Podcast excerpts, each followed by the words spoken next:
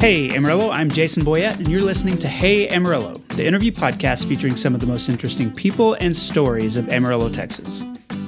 Hey Amarillo is supported by the Texas Route 66 Festival, which begins this week. This 10 day festival will start Friday, June 2nd, with the Route 66 block party in and around Hodgetown. The festival team is going to be closing off 8th Street at 4 p.m. that day for a live band, food trucks, beer carts, and sponsor tents including food and drink options that reflect the Route 66 era. After that, watch the Sod Poodles game. You can enjoy a fireworks show after the game with 50s and 60s music themed around Route 66. That's the Route 66 block party this Friday, June 2nd, in downtown Amarillo to kick off the Texas Route 66 Festival. For more details, head to visitamarillo.com. And as part of this podcast partnership with Brick and Elm Magazine, I want to give a podcast shout out to Street Volkswagen online at streetvw.com, to the running store Get Fit online at mygetfitplace.com, and the American Quarter Horse Association online at aqha.com. Read the latest issue of Brick and Elm, the one with the bird on the cover, at brickandelm.com or pick an issue up in local stores. Today's guest is Mark Zimmerman. Mark is the executive director of Transformation Park, a new homeless shelter being built in Amarillo. And this is a new career for Mark, who spent the past 20 plus years on staff as a pastor at Hillside Christian Church. Now, I wanted to have him on the show because Transformation Park is such an exciting and unconventional nonprofit. It's a public private partnership that brings together the city of Amarillo, local churches, and the business world in order to address Amarillo's homelessness problem. And it is a problem. We have about three times the state average when it comes to homeless individuals. Well, the Transformation Park groundbreaking was earlier this year. You'll start to see it take shape over the next year at 4th and South Parker Streets. So, Mark and I talk about that project. We talk about his career and why it's time to try something new in serving the homeless community. Here's Mark Zimmerman. Mark Zimmerman, welcome to the Hey Amarillo podcast. Thanks for being here. Thanks for having me. Yeah, absolutely. So I I'm excited to talk to you, and I want to start with you though the same way I start with all of my guests, and that's okay. to ask why are you here? So what brought you to Amarillo in the first place? Man, 22 and a half years ago, uh, God called us to Amarillo. Uh, we were in Atlanta, Georgia. My wife Debbie and okay. I. We were in a, a church there in Atlanta, and uh, Judd Wilhite, who was on staff at Paramount Terrace, he and I had gone to college together. And he called, said, "Hey, we've got a job open. I want you to come interview." Um, he said, "What do you think Debbie will say?" I said, "She's going to call you a troublemaker." And you know, she was he was actually her favorite of all my friends. Hmm. And um, a very long story short, she did exactly what I thought she would do. She's like, "You're not moving me from Amarillo. I'm not moving. You're not moving me from Atlanta. Yeah, I'm not moving to Amarillo, and you can't make me." Those were her exact words. We did not have words for another probably 36 hours, uh-huh. and uh, just let it simmer a little bit. Yeah, yeah. And um, I went to her. I said, "I have to give them an answer." And she looked right at me. and She goes, "If you can tell me that this is what God wants, then I'll go." And I'm like, "I, I can't tell you that honestly." We need to go and check this out and pray through it. And meanwhile, her sister kind of worked on her a little bit. And so she relented. We went, came for the interview. Um, we got on the plane in Atlanta on Delta, flew here. And about halfway, the captain comes on and says, Folks, the huge storm in Dallas, surprising, you know, airport is shut down. So we're going to circle here. We circled Louisiana, Mississippi, somewhere like that for like three hours he comes back on at some point and says, if we don't get a slot, and he goes, I've flown like 20 something years. I've never seen this before. There is no slot for us around DFW. And so he uh, says, we're we got about 15 more minutes or we're going to have to turn around and go back. You know, you get to that point of no return. Yeah, they got, they got to go one to run out of gas. Yeah, yeah. And so uh, my wife looks at me and she says, see, God doesn't even want us to move to Amarillo. I was like, okay, well, we get to finally get to Dallas. Of course, the next flight, the puddle jumper from DFW to here, that was big back when it was the twin engine, you yeah, know, yeah. jets, propeller, the propellers, the luggage was in the middle. And um, yeah, we've been on those planes lots and lots of times, but they'd already canceled that. So there was no way to get here. I was supposed to teach Bible study at 1030 the next morning. So we called Judd, and I'm like, well, I guess we're going to rent a car and drive in. That was the lo- never had done that before. That mm-hmm. was the longest drive. I think we got out of Dallas about 11 p.m. Got here 4 or 5 a.m. I got to the hotel, slept a couple hours. Well, we had to go back to the airport to get my luggage because they wouldn't let us have that you know, at the airport. So we came for the interview, longest interview process here because I was exhausted that Mhm. day, and but things worked out well. We left on that Sunday. They took us to the airport. Well, and guess what? Another storm at DFW. We can't get out of Amarillo. And I looked at my wife and I said, "See, God doesn't want us to leave Amarillo." And so we get back to Atlanta finally the night of the next day. We had to spend the night in the hotel again here. Finally got to Atlanta the next day, and uh, Scott Greer, who was the senior pastor at that time, he looked at me and he said, I don't want you getting back into your world and forgetting about us. So I want an answer by Thursday, you know, whether you want this job or not. And so Wednesday night, I still didn't know, honestly. I had, it was not about, it wasn't anything about coming here. It was all about leaving there Okay. and loved our church. We had great friends in Atlanta. We were in South Atlanta, so we didn't have the traffic problems that like you know Pastor Politz and those guys did in North Atlanta. Um, we didn't have that, and so we we were having a great time. My wife had a fantastic job working for a freight forwarding company at the airport, and just loved her job. And so we had a hard time saying yes, honestly, but it was all about leaving there. And then that Wednesday night, one of our elders, one of our deacons came in. They're like, "Tell me." All, I was very honest about what I was doing. That I was coming for an interview, and they said, "Hey, what you know? Tell us all about it." And told them, and I said, "I still don't know what I'm going to do." And they looked me in the eye. They're like, "Mark, we're going to have to have your head checked out by a psychiatrist if you say no to this. This hmm. is perfect for you and your wife. You're closer to home. I'm from Oklahoma City. My wife's from South Texas, from the Valley, Harlingen." Closer to family, closer to all that. That we love you, we want you to stay, but we also think you need to go. I just needed that release, Yeah, I think, yeah. in some ways. And so called Judd the next morning. I said, All right, we're in. You What was what was the job, a senior adult pastor Okay. and men's minister? and what had you been doing at the other church? I was the senior pastor. I, I went as students and then became the senior pastor within Okay. that five years. okay. Had been senior pastor, I think two of or two or three, something around there. So that's an interesting transition going from senior pastor to I didn't like it. really. I don't How big was it? A larger church? No, it or was a much smaller church. Smaller. Okay. Know, it was two hundred ish. Um, you know, in a small church, and like in Atlanta, hospital calling took all day. Yeah. because your hospitals were downtown and up north, and it, you know, just was crazy. And then you know, as a small church, you you are doing everything. You're teaching all the time. Uh, trying to come up with a sermon every Sunday after teaching Wednesday night, after you know teaching again on Sunday night, and I just didn't like that process. I didn't feel like I ever got a day off because Okay. I was always writing my sermon on Friday and Saturday. Which is pretty common for yeah, that's that's small church world. any anybody Yeah. working a small yeah, church. that's small church world. This was going to be very different from that, and I honestly, it was really weird coming to a large church. I mean, they were running 2,500, 3,000, somewhere around there when we came. Mm-hmm. and we should say, I mean, that was when it was Paramount Terrace Christian. Yes. That was before it even made the transition Right. Out to Hillside and became Hillside. Yeah, Scott, uh, Roy had retired. Roy Wheeler had retired. Mm-hmm. Scott was the senior pastor, and um, Judd was still there. I just remembered Mm-hmm. on the in the uh, interview, I asked Judd, "How long are you here for?" And he's like, "I knew you were going to ask me that question." He already had another job He was offer. on his way out. He was about a year. You know, it, it was going to be about another year, and uh, I had to really make that decision. You know what? I'm being called to the church. I'm not being called to work with Judd, although we'd always wanted to work together. And so that's how we wound up in Amarillo 23 and a half years ago. Was being called to Paramount Terrace. So I started one one of one. Okay. Yeah. Well, that's easy to remember. Easy to then. remember, What, yeah. what was your impression, you and your wife? You know, you, you arrived in Amarillo in the dead of night. Oh, we could see it forever. Um, and yeah. just like this light at, at the you know so far away. And that's just- a good time to drive here when it's dark and you don't Yeah, really see yeah. uh, what, you know, the flatness or whatever. Like once you kind of got here and got settled and figured out this is where we are, like what did you think about the city? So other than Harlingen, Texas, this is the smallest place I've ever lived. I'm, I'm a city boy. Grew up in Oklahoma City, went to school in Dallas, and then ministered in, in Atlanta.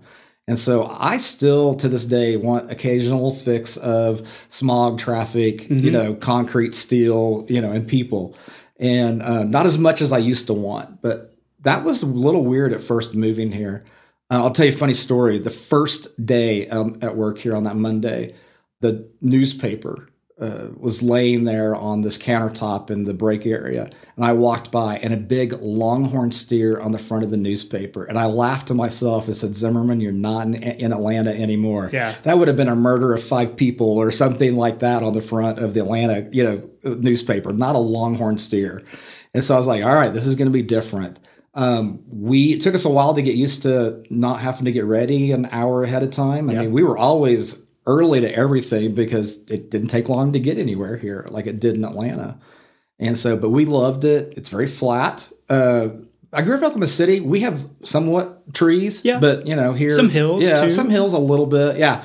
And then Dallas, same way. Harlingen, more palm trees, you know that kind of thing. But and a lot of mesquite trees, but actual trees, not the bushes, mesquite Right. bushes we have here that we call trees. It's generous, our definition of trees. Um, Yeah, yeah. So our friends come from. It was there in Atlanta. I realized that that term, as tall as a Georgia pine. I was like, oh my gosh, you know that is tall. Our friends from Atlanta come here and they're like, where are the trees? You Mhm. know, and we were like, well, you know, over there you can see the end of the earth. You know, it's not the end of the earth, but you can see it from here. Is how we kind of tell them. And so they they think it's weird to be able to see for those miles and miles and miles, you know. But Amarillo has the best sunsets. Yeah. I'm not yeah, you don't see those in Georgia Oh, because you can't see not- past yeah, the, can't the see past the trees. Yeah, yeah, and so um, absolutely, that's probably one of my favorite things are the sunsets and the sunrises to to be able to watch. Tell me, I, I'm interested since you worked for Paramount Terrace Christian before it became Hillside. And I know a lot of people look back and say, well, it's, the same church. But like, obviously, there was sort of a change in personality. Oh, yeah. A big new campus, a yeah. whole lot more people. Yeah. Uh, tell me what the church was like back then when you first started. Very traditional, um, traditional worship with a little bit of you know, I guess what they would call modern choruses thrown in. There were two contemporary services. I still thought that was a generous, you know, uh, description of them for, for that day. But um, they were trying, you know, to be be different. You know, Scott was brand new to being a senior pastor, and they were just trying to figure out, uh, I guess, life and ministry after Roy Wheeler. You know, Who was a pastor who had 33 Been there, years. yeah. 33 years. I mean, he was he built that well, along with God, had built that up from, you know, two, three hundred to that and had poured his heart and soul in it. And, you know, Scott was a very different kind of leader than than Roy was. And it I don't care who it was, if it had been Judd, if it had been somebody else or Scott, I don't think anybody would have survived that transition Yeah. which makes me curious as to all these, you know, churches that are built on single personalities. You know, when that personality is not there, what's going to happen? You know, to to that church. I mean, we saw that with Driscoll and Yeah, Seattle and things like when that major personality is gone, they just the crumble and church fall just kind apart. of disintegrates. And that's one thing I love about what uh, Tommy Politz has done at Hillside was he's trying to not build it on his personality. It's on a team teaching approach Right. and multiple campuses, so that life goes on. You know, ministry goes on, um, which I'm you know figuring out right now. Ministry is going to go on without me. Yeah. you know, at Hillside because I'll be transitioning off here quickly uh, from the church. So tell me, tell me, what have you been doing? Had you been doing, I guess, on staff at Hillside up until you know, now or the next couple yeah. of years? So after Scott left, I became the interim pastor, uh, senior pastor, till we found the new guy, which ended up being Tommy Politz. We're both from Atlanta, but did not know each other. Uh, you don't all know each other? No, no, no, not in Atlanta. because you probably do here in Amarillo, Yeah, right? yeah, or at least know of them. I Yeah. had never heard of this guy. Actually, the common denominator was Judd Wilhite. Judd had met Tommy, um, and so th- that transition came on as the executive pastor. Worked that for a while. Then I just need, needed a break from leadership, and so I kind of stepped away. Tommy was like, "Hey, our our uh, missions budget line item is the second largest bu- line item of the church." and we don't have anybody over that. It was all lay led at Paramount Terrace. And he said, I really want a pastor to lead that. And I said, I cannot believe I'm going to say this, but I'm an organizer. I'm I have the gift of administration. So I was like, hey, let me take it. Let me administrate the heck out of it. We'll pass it on. Well, I never did pass it on Okay. until he asked me to consider becoming the operations pastor, which was overseeing all of the campuses. I also did campus development in between. So I've built all of our campuses. I've been that liaison between the general contractor, the staff, even been the general contractor on two of our campuses, which was a weird thing to do as a pastor to also be the general contractor Yeah. and uh, try to not you know be too hard on your subs. You're supposed to have grace. That is interesting. yeah, T- tell me, well, I'm, I'm thinking about your role being um, an operations pastor, you know, that it's couched in a ministry term. Whereas the same job, like at a bank, you would be the operations manager, Sure. and you would oversee, you know, building new branches and how to run these branches. Tell me, like, when you're in that position, what's the ministry aspect of it? What takes it beyond an administrative, Sure. overseeing sort of position? that was one of the big reasons I wanted to say no Okay, to the job was my fear of lack of ministry outlets, Mhm. for lack of a better term. Um, so I just began praying about that, and um, God met that desire and that in some very different ways. He gave me a group of young men that came to work for me uh, in our campus development and operations area that were wondering, is ministry for me? You know, but yet. Uh, weren't in our internship program. So we kind of became a background internship program. And I got to pour into several, matter of fact, just left lunch with several of those guys, walked through them that journey from, hey, is ministry for me to ministry is for me. All but, you know, two or three of them out of, of that big group are now in ministry somewhere. So we helped them figure that out and got to live life with them along the way. Uh, and so that was really cool how he let he gave me a group of guys to pour into. So that became my ministry. okay. I honestly I didn't care about building the buildings and uh, taking care of the buildings. I, I still want to build people and I want to take care of people. I'm a shepherd. I'm a pastor. So that was kind of the a side job, you know, from what I had uh, that I had to do. And in ministry, there's always things you have to Yeah. do in any role. The, the especially must. a big church building. I mean, Yeah. you're dealing with HVAC Yeah. and plumbing and all that kind of stuff. Yeah. And so, but I got to bring my administrative skills to that. So it, it just really hit on a lot of cylinders. And then from that to, to this opportunity. Yeah, at so you- Park. You mentioned the transition um, and and what you know how your role is going to be changing, or at least your career is going to be changing in the next couple of years. So, walk me through sort of the development of the transformation park idea. You know, maybe from how it started, or, or how you got involved with Sure. it. Here's I understand part of it because I wasn't a part of it. You know, I've been told, And I know it's been in the making for a long yeah, time. Yeah, several years. Yeah. Um, Guyon Saunders Resource Center, which is on Tyler Street downtown, they used to be Tyler Resource Center. Mm-hmm. Tyler Resource Center, the building, I understand, was built in the 70s based on 30 people. So fast forward to this winter when it snowed really Yeah. heavily and they had people in it. There was over 200 people in this building built for 30 and dogs and you know just keep adding on it was in children and it was it was a recipe for this bomb going to explode after three days of being in close proximity because yeah. they've been in p- close proximity at night at Salvation Army or Faith City, and then close proximity there, much more close proximity at Guyon Saunders. Guyon Saunders building is just woefully inadequate because, but that's what we have. That's the only day center we have other than the park, Mm-hmm. uh, PRC, and they're not too far from where um, they're. They're kind of downtown. I forget what street, but they do an amazing job. But- Yeah, it's not but- big but either, though. It's not big. I mean, they're going to grow. Right. They've got a building project, and uh, Valerie and her crew do a fantastic job meeting the needs of of some people. But there's it's a smaller group, and so most of them are just hanging out, you know, in, in the various rooms at, at Guyon Saunders. So Guyon Saunders knew they needed to do something. So Joe Street, the board uh, of Guyon Saunders, he's on the board, and the rest of them, they decided we need to figure something out. So they began a building project and found some land, uh, I think at Fourth and Parker, right around there, Fifth and Parker. And um, I think Potter County owned the land. They struck a deal. They bought the land from Potter County. They began this uh, this building project. Well, they went through a couple of versions of that. The city gets involved about how can we come alongside you and help. And then Pastor Tommy gets involved and, and Jonathan Mast at Hillside, that they all get involved. And this whole transformation park thing just blossoms out of that to where what I find amazing, and again, I've not done exhaustive research, but I can't find an example anywhere else in the United States where you've got the, what I call the three C's of community coming together, and that's city, church, and commerce Yeah. to solve this problem. Yeah. Or at least try to you know, make progress towards solving this problem. Um, usually it's two trying to convince the third to, to join in, and the third doesn't want anything to do with it. And it can be any of the three. Um, and so we've got a unique opportunity for these three to work together to to make some progress.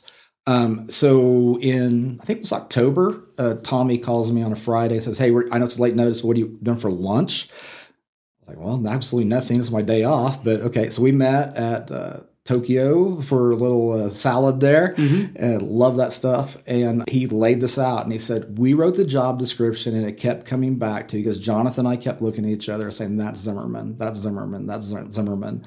So he presented everything, and honestly, at first I was like, "No." You know, I, I I didn't say no right then. Yeah. Came home. My wife says, "What did he want?" And I tell her, and and I hadn't even read the job description yet. I tell her everything he said. She goes, "Well, let me." She was at our sitting at our dining room table. She says, "Let me read it." She takes it. She reads it. She kind of disgustingly throws it down on the table, and she goes, "He's right. It's you."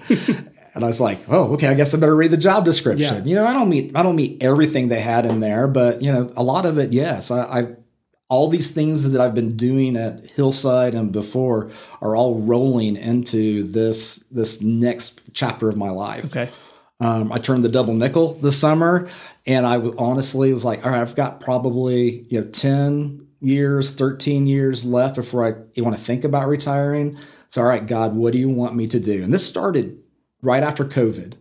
Um, my mom passed away from COVID both of my wife's parents who lived with us passed away from COVID, wow. all within, and then uh, another cousin of mine, and she had a cousin, all within six months. They all died from COVID. And so we were empty nesters in a weird way. We now didn't have senior adults yeah, living with sure. us. So we'd been on this journey for a while of praying, all right, God, what's next? And really hadn't heard anything. A couple things came up, but they were really easy no's. That's not for us. And in our mind, in the ministry world, when you change jobs, you change cities. Yeah. So we were expecting to have to leave Amarillo. So I guess just ignorance on our part or not trusting God, we get to stay in Amarillo and I get to start a new ministry and do something different. And so I came on, I said, finally said yes after a little while. Many, many things went into this yes. My wife being open to change, mm-hmm. and she's not really open to change a whole lot. I lost a dear mentor from Dallas Christian College, a prof, a friend, and his, I, it just kind of just came flooding back in my head. No insignificant people in the kingdom of God was his mantra. Hmm. And so we went to his funeral in Dallas. We were walking out. Debbie grabs my hand, and um, I kept saying I was about 80% sure. She grabs my hand and she's like, We can't say no to this now, can we? After what we just heard again about Mark, his name's Mark Worley. And I'm like, I'm glad you said that first because that's exactly the way I feel. No, we can't say no to this job. It finally dawned on me, Jason, that 80% was all uh, surety was all I was going to ever get. That's the faith step sure, you yeah. have to take. And as a pastor, I had not realized that. I kept thinking I had to be 100% sure. Yeah. And so I called Tommy. I'm like, we're in. I think I surprised him a little bit because it was earlier than he thought. We kind of had decided I would make a decision. But I'm like, there's just no question in it. We're, we're in. And so from October on, I've been doing both jobs, Hillside and trying to get this off the ground. It's radically different. Every church I've ever gone into has already had everything already put together and and you know paperwork done all of that i mean we're starting from scratch yeah. here that's a whole nother animal in and of itself and so i just actually technically moved out of my office this week. Okay. Haven't been in it for many, many weeks. We knew at some point and kind of, uh, Tommy and I talked about maybe March, spring break, we would know kind of when that was. Tried to hold on a little bit longer to May. And then I finally was like, that I can't do both. I'm yeah. killing myself. I'm working seven days a week, you know, and I, I something has to go. We know this is what's going to go but I'm still technically on the staff because I have to finish our canyon building project. I promised Tommy I would finish that out. Um, and so that won't be done till you know August, September, okay. somewhere around there. So then I will technically be totally off the staff. So I wouldn't even say I'm I'm probably 25% time still on Hillside staff, you know, but 75%, um, actually probably 100% on top of that 25% for Transformation Park. Okay. And we should say Transformation Park doesn't really exist yet. It's a Just it's a paper. plan, right? and so the groundbreaking uh, was in early May. And there, you know, I, I'm interested and kind of want to go back to the idea that it's this public-private partnership. Sure. Which in itself is unique when you get mm-hmm. a city involved and private mm-hmm. donations and they're kind of managed it. And then you bring the church in, you know, knowing how mega churches work often if they think, okay, here's a great idea for ministry in our city, let's start this as this arm of our ministry, but it's still owned by the church. Sure. And this is one in which Hillside has just given a bunch of money mm-hmm. toward the idea mm-hmm. and then, you know, given an and executive yeah. to the, the idea. Yeah. Tell me about that mindset, I guess, at Hillside to where the church thought, okay, this is this is something that we can help start, but we don't need to maintain ownership of it or control over it. Is that an accurate way to, to yeah, no, exactly. It's the three C's coming together. Um, I mean, really, the, the partnership is between Transformation Park, the nonprofit, mm-hmm. and the city. But making up this nonprofit, I mean, the city has their portion of, or you know, that they're pouring into it, and, um, and then it's really the commerce and churches coming mm-hmm. together. Um, from the, the get go, from the very beginning, we wanted it to be Amarillo's project, not Hillside's project. And so I think sometimes when a large church does start something and they do hold on to it, no other church wants to get involved. Right. Oh, yeah. Hillside has that. They don't need us. Man, we, we want every church in town to be involved in this. We want every commerce. This uh, thing of, of homelessness affects every one of us, whether we want to admit it or not, in some way, shape, or form. It, it affects all of us. So all of us should come together to try to help solve this issue. And that's what we're trying to do it's been an interesting balance being we we are a religious organization. Mm-hmm. that's how we're registering. And here's how i keep putting it is we're going to serve them like jesus would serve them whether they are of faith no faith mm-hmm. or another faith. Okay. We will still serve them. That is not a barrier to being in, in transformation park. But we're also not going to apologize for sharing the love of christ. And i mean we're, we're even talking about launching transformation church you know, which is inside Transformation really? Park. Okay. Yeah, yeah. And it'll probably look radically different than any other church in town because it's going to be basically homeless people, mm-hmm. you know, and maybe the, the area neighborhood and people coming in to help. But yeah, I mean, that's also on the plans. I mean, we'll do Bible studies, but we'll also do other things too. And so it's not just, you know, indoctrination, you know, because I really feel like I think we all know that you've got to meet those basic human rights, those physical needs water, food, shelter. Once you meet those three, then we gain their trust. Then we can speak into their lives on the spiritual needs and all those higher needs like drug addiction, you know, alcoholism, you know, those kinds of things. And so we've got to meet those basic needs. Because anybody that's taken sociology, I think what Maslow's hierarchy of yeah. needs, you know, stop preaching at me. Yeah, I'm hungry. Yeah, because I've had several people tell me that very thing. That's why they don't like to go to some mm-hmm. of their shelters because they're like, I'm starving, and they're sitting there telling me what a rotten human being I am, you know, or that I need Jesus. I know I need Jesus, but I also need a hamburger, yeah, you know, yeah. and, and things like that. And so that keeps them from going to those things. And so I don't want, and I'm not saying that's wrong. That's just the the avenue they've chosen to take. You know, we'll preach the gospel, but we're gonna we're gonna serve them first, and then you know then we'll bring the gospel into it. So uh, we've got to gain you know their trust and mm-hmm. meet their basic needs first. I want to talk about the vision for Transformation Park, uh, just you know in, in concrete terms, because there are a couple of interesting elements as I understand it. Number one, there's the day center that you mentioned. Yes. Yeah. Uh, will be called the Joe and Laura Street Day Center because the the streets have given a, a sizable donation yes. to make that happen. There's also a community of tiny houses. Yes. Which is maybe not new nationally, but it is definitely yes. new to Amarillo as a way to address homelessness and to actually give some private space to mm-hmm. these mm-hmm. individuals. And I wonder if you could talk to me about that element of it. The cabin community. Yeah, and, the, and what, what that's going to look yeah, like. Yeah, yeah. It's, it's actually two parts. It'll be on the south side of Fifth and, and but up to Sixth Street. And um, it will have two sections that we're calling the cabin community and the safe space. Okay. So I'll start with the safe space because okay. I think that's going to be most everybody's introduction to Transformation Park. So if you're a cop right now, you know, one of our, our police officers, and you're trying to um, compassionately enforce the no panhandling, the no camping, you tell them you can't stay here, you got to move along. They ask where. Well, during the daytime, there's nowhere to send them. Mm-hmm. And at nighttime, if you miss the open window at Faith City or Salvation Army, there's no place to send them unless Code Blue is open, which is only if it's 32 degrees or below during the winter. And so there's no place to send them. So this will be a place to where the police can drop off anybody. I call it we're playing whack a mole. If you remember that game Whack a Mole, Mm-hmm. we're telling the, the homeless to go over here, you know, and, and then no, you can't stay there. You got to go over here, and they pop up over here. No, you got to go over here, and we're just playing Whack a Mole right now. We're And everything's really- got a barrier that they're having trouble getting and, and we're not solving anything. Yeah. Matter of fact, numbers show we're not solving anything. Our point in time count in January, which is basically means we go out and we count homeless, and I'll get back to your to the answer. We were up about 150 people over last year, and that's just the ones that we found and counted. Hmm. Let alone the ones that we didn't find that day because it was a bitterly cold day that we do that in January. We'll do it again in August. We'll kind of average those numbers and see. So, like the discrepancy last year was 580 something people counted, but yet Guyon Saunders said they saw over 1,450 different unique individuals throughout the year. Interesting. So those numbers, there's a discrepancy. Yeah. Are we just not finding them and counting them? Are they transient? We know it's probably both. And so our numbers are up even in the ones that we found. And so if it's 650, I'm anxious to see what Guyon Saunders sees uh, this year. But we don't even have enough beds to house the 650. When we did the count, only one third of that 650 were in shelters that night. Two thirds were living on the streets. And we can we have a few more beds we could put people in but honestly amarillo does not have enough beds.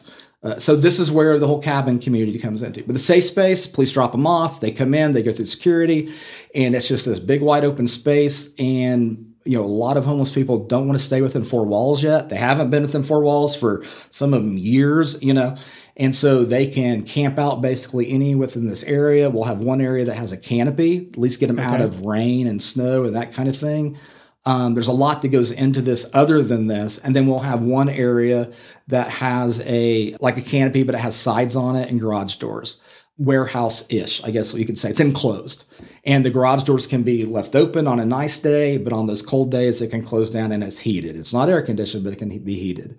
They'll have showers. They'll have uh, access to I call grab and go food. If they miss um, the you know the hot meals at the day center they still can be fed filtered water. You know the average lifespan of a homeless person is only 50 years old. They don't get medical care. They don't have good water and they don't have nutritious food. So if we can help meet those basic needs and we're calling it the safe space because a lot of them they're they're also three times more likely to be victimized living on the streets than the average resident and so they sleep. You'll see a lot of them sleeping in public during the day because it's safer than try to sleep somewhere at night because they'll get victimized. Okay. That's everything from rape to robbery to, you know, getting beaten down to, you know, who knows what all goes into that. And so that's where why we're calling it the safe space. They can sleep in safety.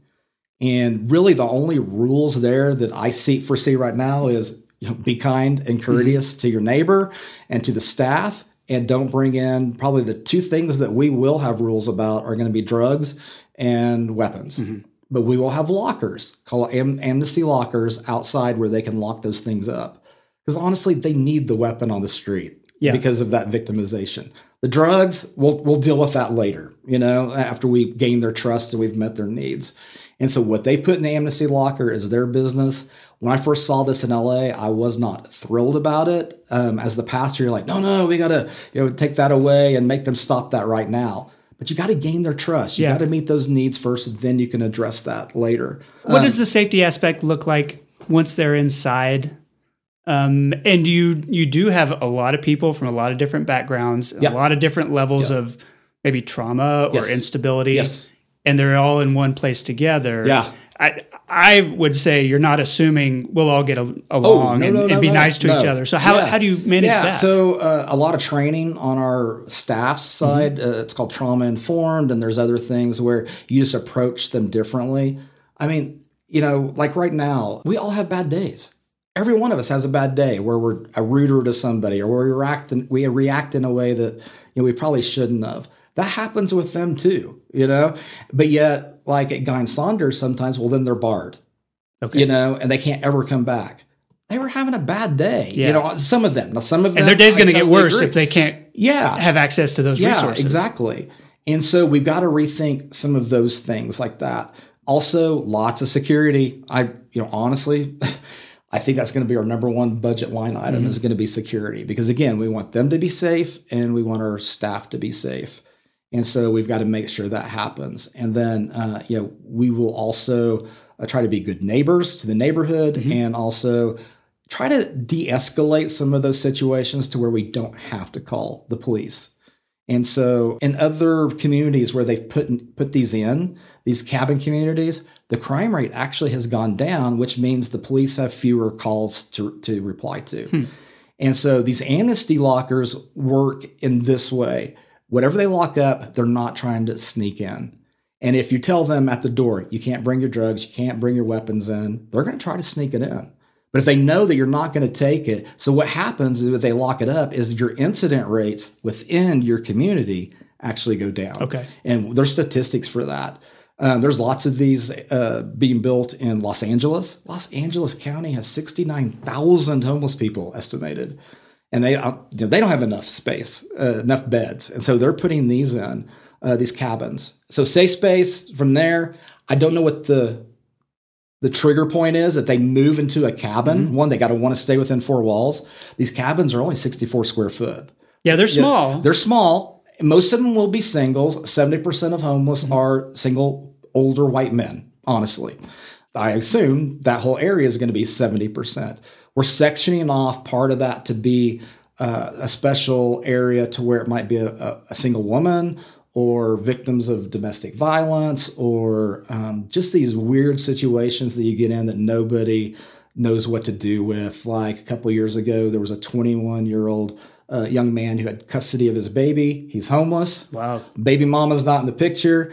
No one would take him because everything's designed for a woman with a baby. Finally, Salvation Army relented and said, "We'll let you stay until we get another woman that needs that room, you know, because they're our top priority." I get that, but what do you do with this guy with the Yeah. six-month-old baby? Yeah. So things like that. So we're going to cordon off a section that's for these weird situations, you know. But then we're also going to have off the day center a family unit who's not it's not going to be anywhere near this. It'll be across the street at the day center, and these will be the hundred square foot units that can house up to four people. So moms with kids. That's the family I grew up. My dad died when I was nine, single mom. Um, I'll move mountains for a single mom Yeah. with kids, and because I I look back and I just see how so many times my mom sacrificed eating and sacrificed certain things so that we had enough. And we were probably like most people, a couple paychecks away from being homeless or move or not having our house and having to move in with somebody or a relative. And so my sister and mom did a great job after my dad died at nine until, you know, until she got married and then mom, you know, until she, mom will always be mom, Yeah. you know. Um, but they did their very best in trying to take care of it. And I think that's part of what happens. I mean, you think about it, you're living paycheck to paycheck, your car breaks down, you get sick, um, and you're no longer the breadwinner. You start uh, missing, you know, rent payments. Next thing you know, you and your kids are living in your car. Yeah. That's the segment I think that makes up a lot of that difference are people who are living in their cars. They're not in shelters. We don't, they're, they're kind of mobile, so we don't get to count them so easily, but they're at Walmart. You go at dusk or dark, they're all lined up on the back of the Walmart parking lot, especially the one on Grand. Um, we live near the one on Georgia and I 27. It's becoming the same way. These are also people I think that drive from city to city because they don't know what to do. They panhandle just enough to get to, you know, to Albuquerque or Right, to Oklahoma right. City from here. But um, one of the ladies I, I want to bring on my staff, she lived that life of living in her car with her kids. And so she has brought great insight. And so that is something we kind of developed towards the end of our planning was a safe parking area where they can still live in their car, but they can park in safety. They have access to restrooms. They'll have access to the day center once we open. So breakfast, showers, laundry, all of that. And then hopefully our goal is to get them out of that parking lot by 8, 8.30. They're going to work or they're taking the kid to school. And then that becomes our visitors parking lot during the day. Okay.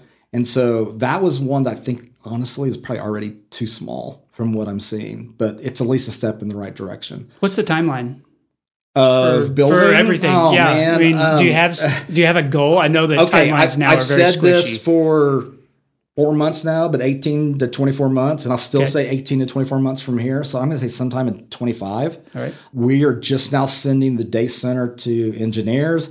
as any you know the engineers do they change up footprint sometimes because you can't put something here that you had because there's a steel beam here or something Yeah. like that so once the engineers get involved we'll have a better timeline i hope we have this bid out by end of august into september so we really know what we're looking at and have a better timeline um, but i think from whenever we you know have that timeline it's going to be 12 to 18 months from from that point Okay.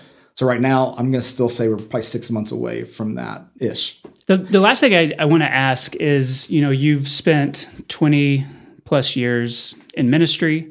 You spent the last, you know, couple of years working within this larger nonprofit partnership sort of arena. What have you learned about Amarillo people in the process? Whether it's just ministering on a day to day basis to dealing with the generosity of businesses and, and individuals like that. I mean, what are some of the takeaways you have, you know, having been in this community now for a couple decades? I, I I reiterate and I echo and I applaud everybody what they've said before. Amarillo has some of the nicest people you'll ever meet. That's one reason why we stayed. One reason why we haven't tried to go anywhere else in some ways is because the people are just fabulous that, that we get to minister to and minister with. Um, and I mean, some of our best friends are here now, you know, and so people they're they're generous. One thing Amarillo doesn't lack is feeding homeless. Now we lack in in housing them and, and getting them off the streets, but they get fed by so many different organizations that I didn't even know existed, you know, and I'm still learning about organizations like, oh, we feed in this park on Saturday, or we, you know, supply these needs to this this group on Wednesday, or something like that. You know, um, that's already going on, and so we want to, you know, just help coordinate some of that. And one thing I love about this whole idea of Transformation Park is hopefully the majority of them will be in one area. And so all the social workers don't have to go chasing them around town.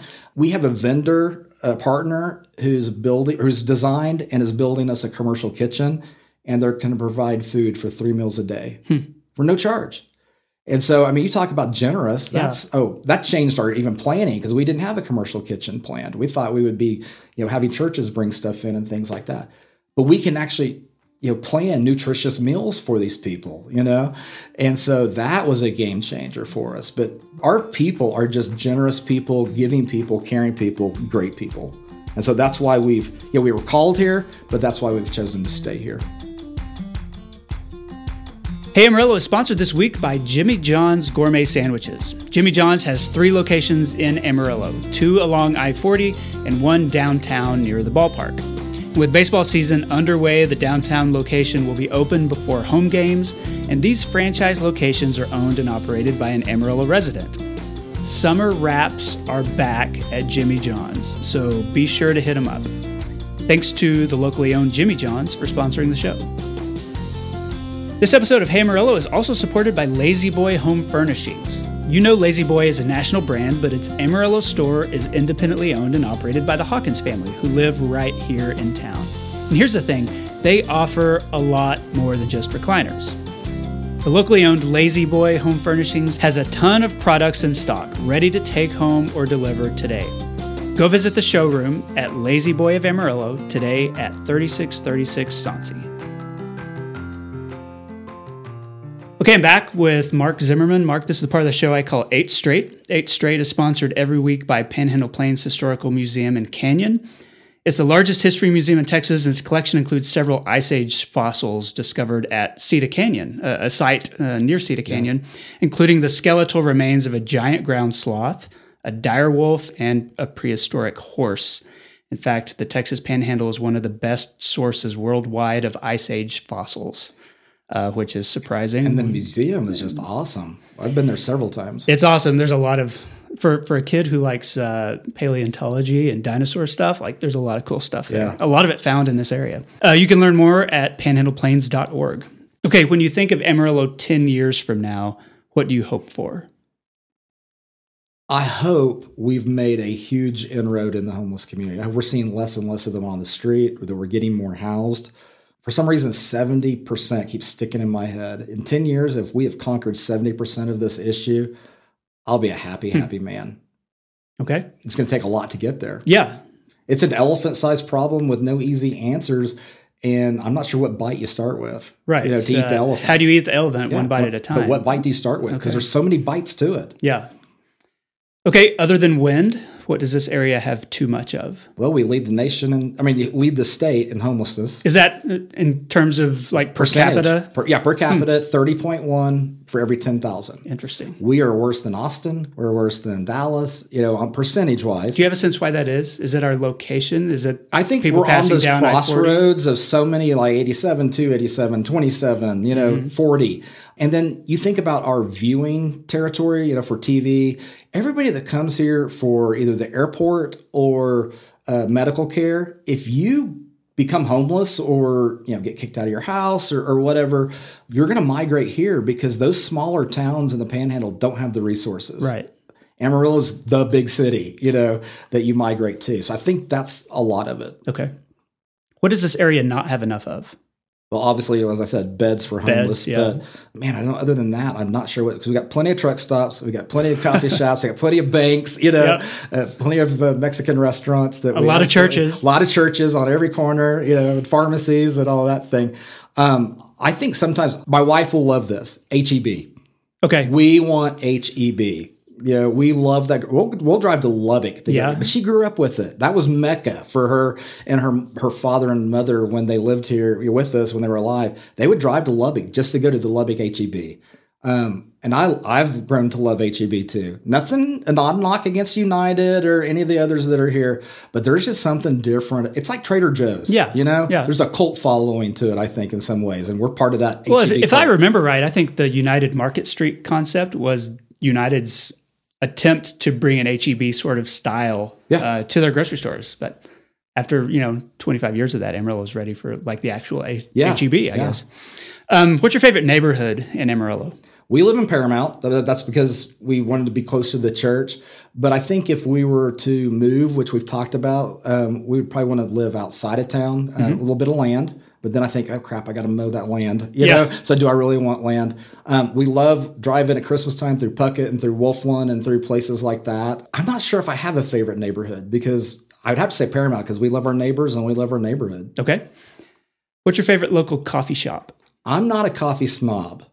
I actually prefer Folgers Mm-hmm. or something like that. I don't like dark roasted, as I call burnt coffee. Mm-hmm. You know, roasters is too dark for me. Um, you know, their blend. Uh, same with Starbucks. I don't know if I can mention them, but you know, I know they're not local. If I have if I have a meeting, it'll be either Roasters or Palace. If somebody wants to go to those two, I tried Scooters the other day, and it was it was okay. Um, my mom laughs at me because I, I don't want my coffee to taste like coffee. I want it to taste like dessert. Okay. So it's got lots of uh, flavored cream in it and lots of like sweetener in Yeah, it. So that's. I, I don't want the coffee taste. So I'm probably not a good one to ask on that. But if I had to go, you know, for a meeting or somewhere, which we have many times, I love the new Georgia Palace Mm-hmm. coffee. Beautiful, cool vibe to it. The Canyon one, of course, is great too. And then the roasters on Georgia. I mean, I, I've had tons of meetings there. Okay. So What's your favorite local restaurant or food truck? I'm a Mexican food guy or Tex-Mex guy. There's a different. So They are different. Tex-Mex guy.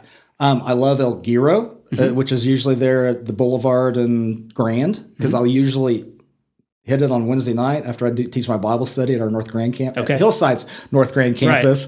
Um, and so I'll a lot of times stop there. Wednesdays, Great tacos there. Wednesdays seem to be taco day for me Yeah. for some reason, you know, and not Tuesdays. It's it's Wednesdays with me. So I'll hit that one. If I had to choose, I like different things from different places, but if I had to choose, it would be Tacos Garcia Okay. on, on Ross Osage.